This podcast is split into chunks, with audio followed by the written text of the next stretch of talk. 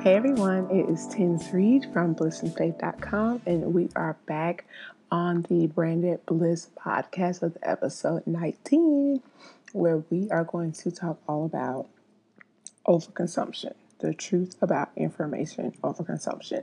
Plus, I'm going to share with you five ways to overcome it. So, let's go ahead and jump in because this is an issue that has been, I mean, really, you can never get away from information overconsumption everywhere you turn from TV, you know, with the media, online, in real life, wherever you go, there's so much information, so many things being thrown at you every day. But more specifically, in the online world, it's so full of noise nowadays. It seems that everyone has an opinion, some information to give, or a course to take, or just something that they're telling you that you need to be doing, you should be doing, or you should have been doing. And, you know, while it may appear to be a great thing, because of the plethora of information that's available, it's actually not. If you've ever heard of the phrase of the phrase ignorance is bliss, it's true in many ways in a case like this. The reason being is because sometimes it's best to have a limited amount of information about a particular topic rather than a lot in order to avoid overwhelm, pressure, and confusion. So let's dive in a little deeper. So, the harsh truth about obtaining too much information is that, like I said before, it's a bad thing. For one, it can be stifling and make you feel less than when you realize that you can't implement or utilize all the information you've taken in. You literally get overwhelmed. Your brain is too full, you don't even know where to start. Even worse, it sucks more when you simply just can't utilize the information. There's just nothing you can do with it. After that realization, you know, you may even realize that the reason you can't use it is because you don't have the time, the resources, or whatever may have you to allow that information to benefit you. So this very thing happened to me this past fall and winter after I had my daughter. I had my daughter in September of last year. She'll actually be a year old next month. And you know, I went from being a mom to one rambunctious little boy who'll be three in the fall to, you know, and that had its challenges already to being a mom to two under two. So I soon realized that I had to put, you know, my business and blogging on the back burner in order to focus on my home life and just what our life looked like as a family of four. There was just no way I could maintain things at the rate I had been going and with the same momentum. I know I was when I was pregnant with my daughter, I was cranking out three to four blog posts, um, you know, doing a weekly newsletter most of the time, if not bi-weekly. Um, social media, I was at every webinar, every training, you know, anything you can think of, I was I was doing. And to tell you the truth, I wasn't even interested in doing a lot of that stuff once I had my daughter. I was tired, I was sleep deprived, um, sleep deprived, and I was so maxed out on time. At any given time, I was either nursing or changing a diaper or doing laundry, you know, and that's just the normal things that go along with having a newborn. Mind you, you add a toddler into the mix and a husband and family and, and you know, everything else that's going on, you know, because the world is still turning. The world did not stop because, you know, we added another little one to the family. Um, things keep going, the world doesn't stop, people keep living, and that's just how it is. I got to the point where I was, you know, I think because I had put so much into my business and my blog when I was pregnant with my daughter, and even before I got pregnant, when I was, it was just my son um, you know, I was probably a little burnt out to tell the truth. So, you know, instead of when I realized that, I, that things had to take a back seat as far as my business and blog, I figured, okay, well, this is clearly a time for me to pull back from the business and the blog and focus on, you know, life as a mom and a wife and so on and so forth. And also to take that time to just learn, learn, niche down, you know, focus even more on, you know, what I needed to do as far as uh, you know, the direction I wanted to take my business once I came back to it. Well, the thing is, is that it took me probably until recently, which is why there was a huge hiatus from the blog, from the podcast, because I'm just now coming out of that burnt outness. Um, my daughter is is getting a little bit older, and she is, um, you know, a bit more self sufficient as far as, or not self sufficient, but she's a bit more independent. You know, she's starting to, she's on the cusp of walking and you know, things like that. And we're kind of through some of those really harder times uh, when you have a, a, newborn and a baby, as far as, you know, the not sleeping through the night and things like that. She's just recently started to uh, actually cut teeth. She's been teething for several months, but she's recently started to actually cut teeth and things like that. And like I said, in day now she's going to be walking. So, you know, she's able to play uh, with her toys a lot more and even interact and play with her brother a lot more. And, you know, we have more of a schedule now, even with my son, you know, where there's, you know, we know exactly what time we're getting up and starting the day.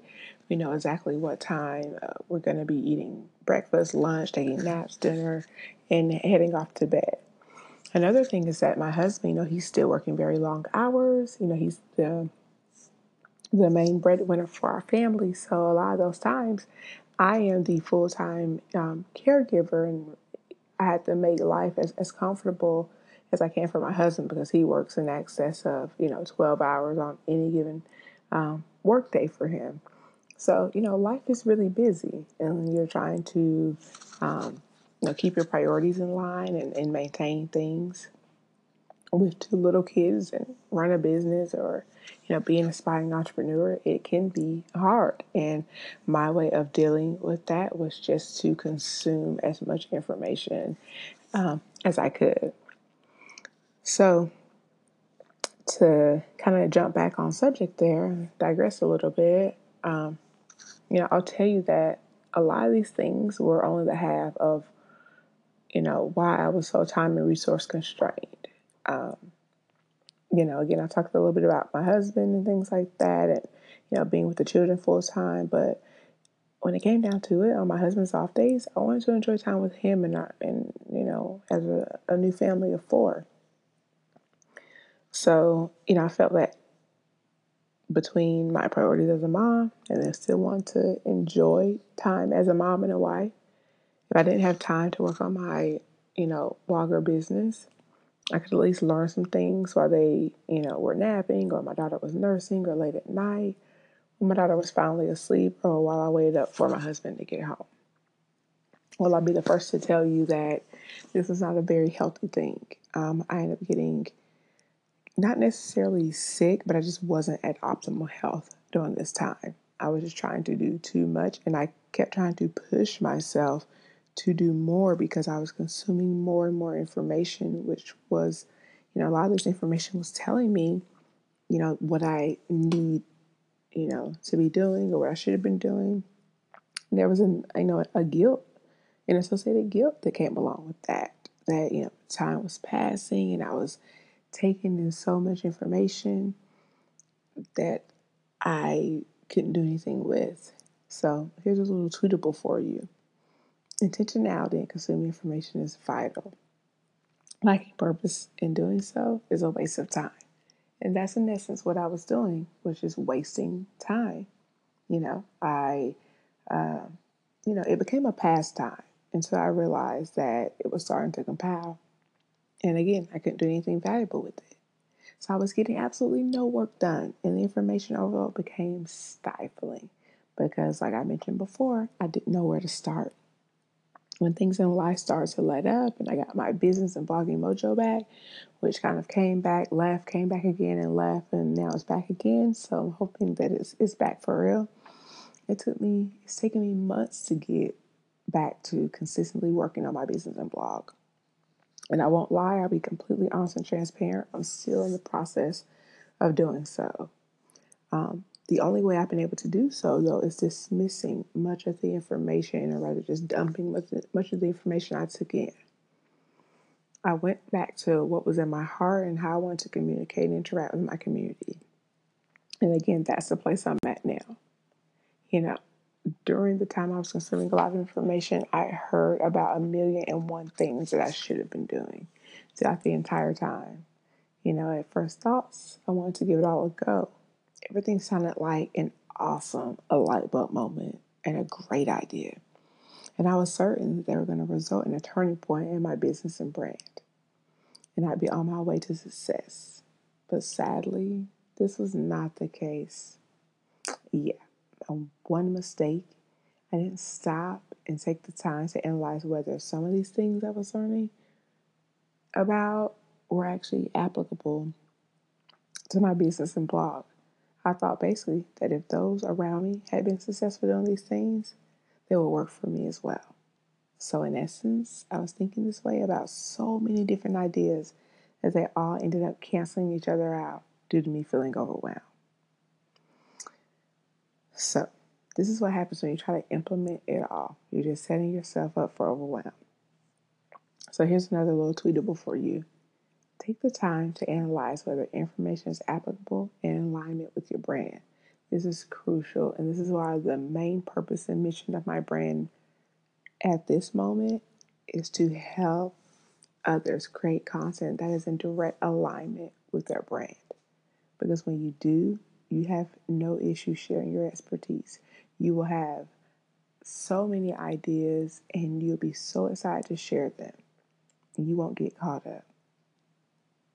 So, you know, as I began to feel if, you know, I had to take in and apply everything that everyone said or did,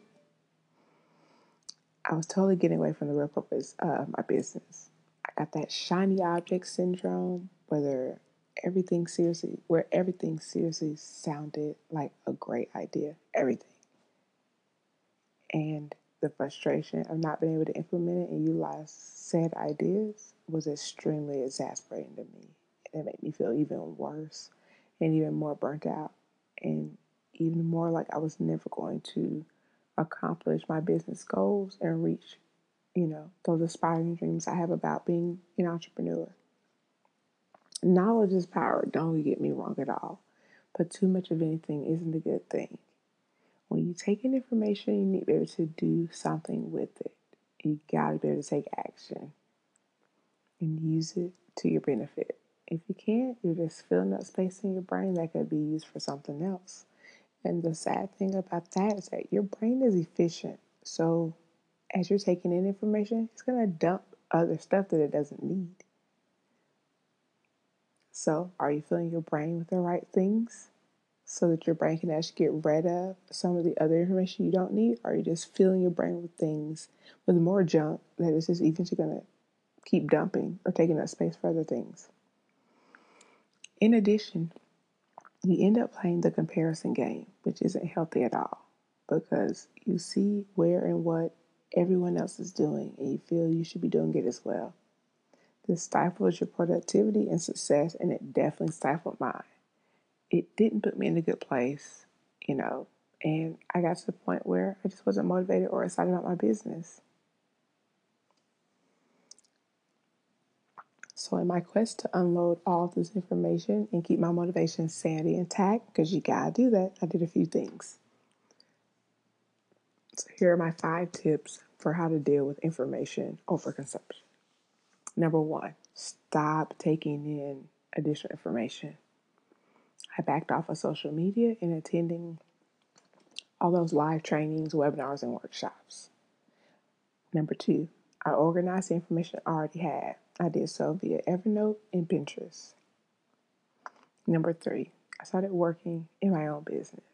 I got back to blogging and producing content to include three new courses and updating one of my running challenges and creating another one.